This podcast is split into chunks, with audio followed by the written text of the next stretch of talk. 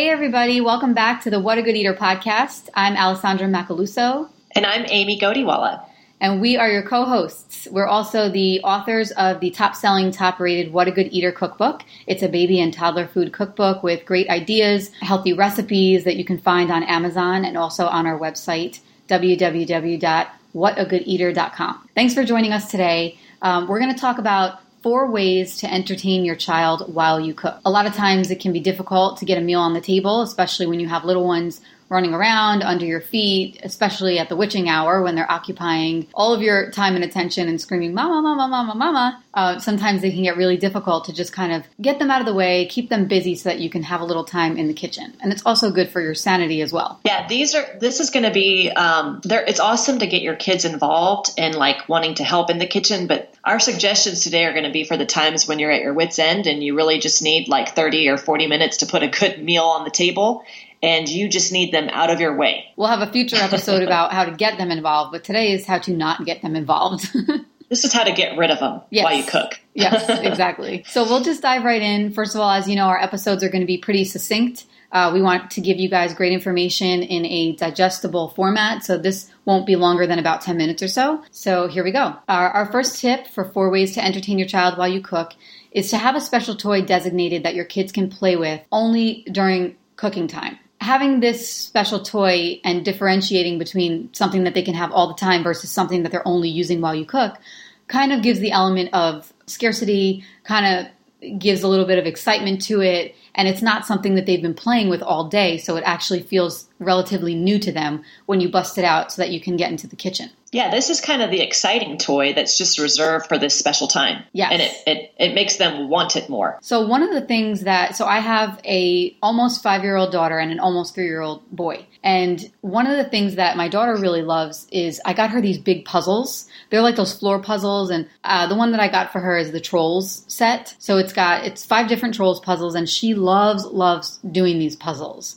She's played with them before, she's familiar with them, but because there's so many and because each one is a different scene, it really kind of keeps her quiet and mellow and engages her and gets her involved for a, you know a decent period of time. And that's the thing. If you're going to be cooking or if you're going to be doing whatever and you need like 30 minutes, to have her occupied, you want something that you know is almost guaranteed will keep their attention. So for us, floor puzzles is a big one. Uh, we also really like Legos and we also really like the Magna-Tiles because those are like the building block toys that can keep them occupied for a little while. We love those. And you can even kind of encourage your kids when they kind of run out of things to build. You can say, hey, can you build me a castle? Hey, can you build me a, a nice home? I don't know. Right. You know, can you build me a pizza oven? Spur kind of, on Right. you can even tie it into things that you're cooking. Like Play Doh, for instance, we do all the time. And I'll say, Oh, can you make mommy a sweet potato? You know, can you make mommy uh, a carrot or something? And she'll pick out her colors. And, you know, Ciro, he's a little bit younger, but, you know, he's almost three. He gets it. So he'll try to do the same thing. I'll say, Ciro, can you make me a sandwich? And he'll mash together his Play Doh. And it, it, it will keep them busy long enough so those are some really good things to have on hand for them to do while you cook. Yeah, so you use Play-Doh right at the kitchen table, Allie? I, am just curious because we've used it outside, but not really so much inside. My kids have tended to make make quite a mess with it, so I'm just wondering how you do it. Yeah, Play-Doh for us, I find, yeah, it's messy, but it's definitely not on the level as like paint or you know kinetic sand even that can kind of get get everywhere even though they say it doesn't yeah. for us kinetic sand still gets everywhere but um, but we love it but the Play Doh for us does really well because I just roll out a piece of parchment paper on the table and I just put a couple pieces of scotch tape down and I just let them keep it relatively contained to the parchment. And then when time is up, I mean, Play Doh sticks, to, sticks together pretty easily. So I just get them involved in the cleanup and just say, okay, guys, time to clean it up. And uh, they can help me, or if they're being really rambunctious and I just need to get the mess cleaned, it's, it's not that difficult for me to just quickly roll it together and stuff it in a bag. Cool. I'm to have to try that. I haven't tried it.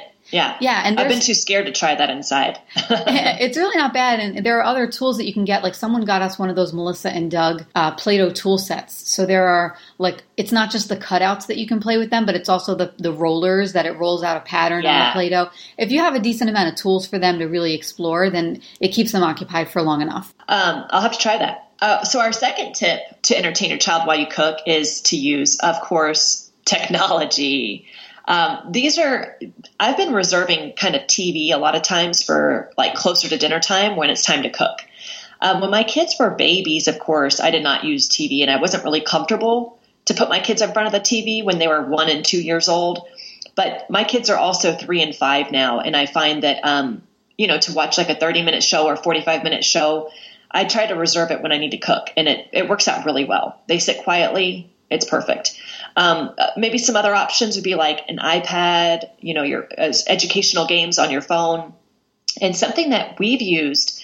I would say starting at two years old was the toy computer they make these little cute little toy computers for kids that are really educational. We have a couple, I think that they're made by, one of them was definitely made by VTech, and it would teach your kids like the different letters of the alphabet, their numbers. It would teach them, like, ask them questions on how to spell things. Um, and it was just like a little toddler computer, like a little handheld thing, and it was awesome. And they learned so much from it. I remember so, Landon using that. He loved that. He loved it. Um, so so, you know, technology works. Uh, we don't want to overuse it, but if you kind of reserve it for the time around dinner time, you know, it can certainly be very effective and very helpful. Yeah. So definitely technology. We do that a lot too. Our, our kids love to watch Blaze on Nick Jr. So that's like I reserve that for cooking when I need to do something in the kitchen. I'm like, okay, do you guys want to watch Blaze? And they're like, yeah, you know, they love it. they're gonna love it. so technology for sure. Um, number three, artwork. Um, and again, not the kind of thing that's going to take up a lot of your time and have a lot of cleanup. So no paint.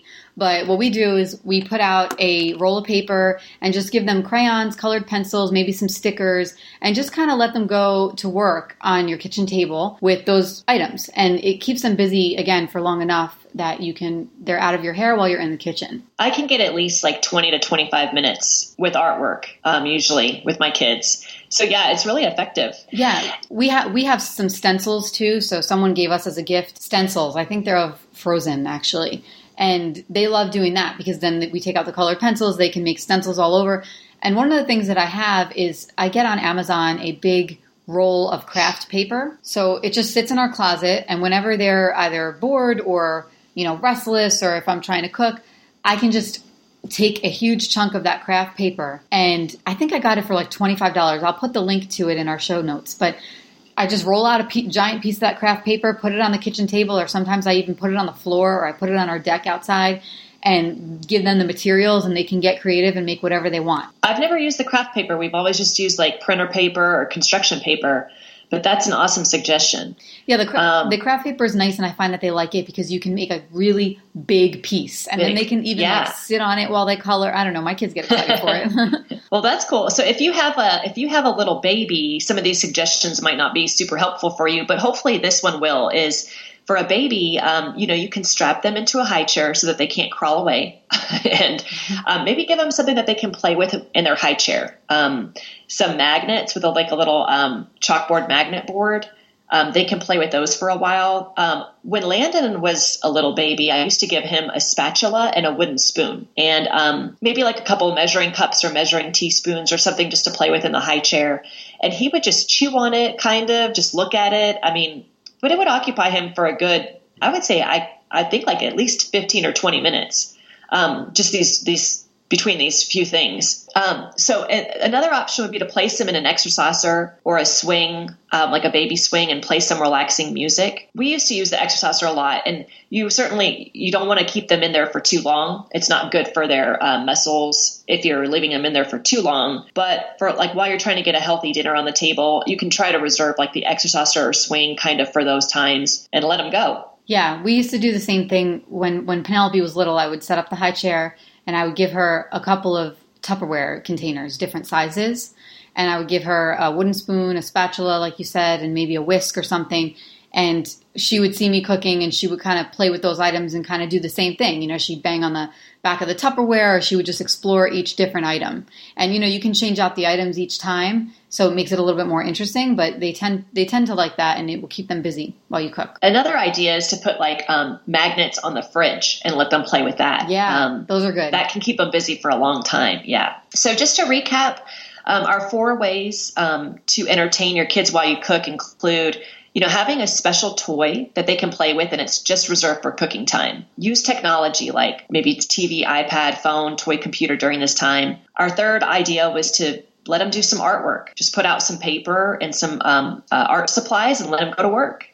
And if you have a baby, this might be a good time to use the high chair, the exerciser, or the baby swing and play some nice relaxing music and give them some toys to play with. So we hope that some of these suggestions are helpful to you. Um, check out the top rated, top selling baby and toddler cookbook on Amazon, What a Good Eater.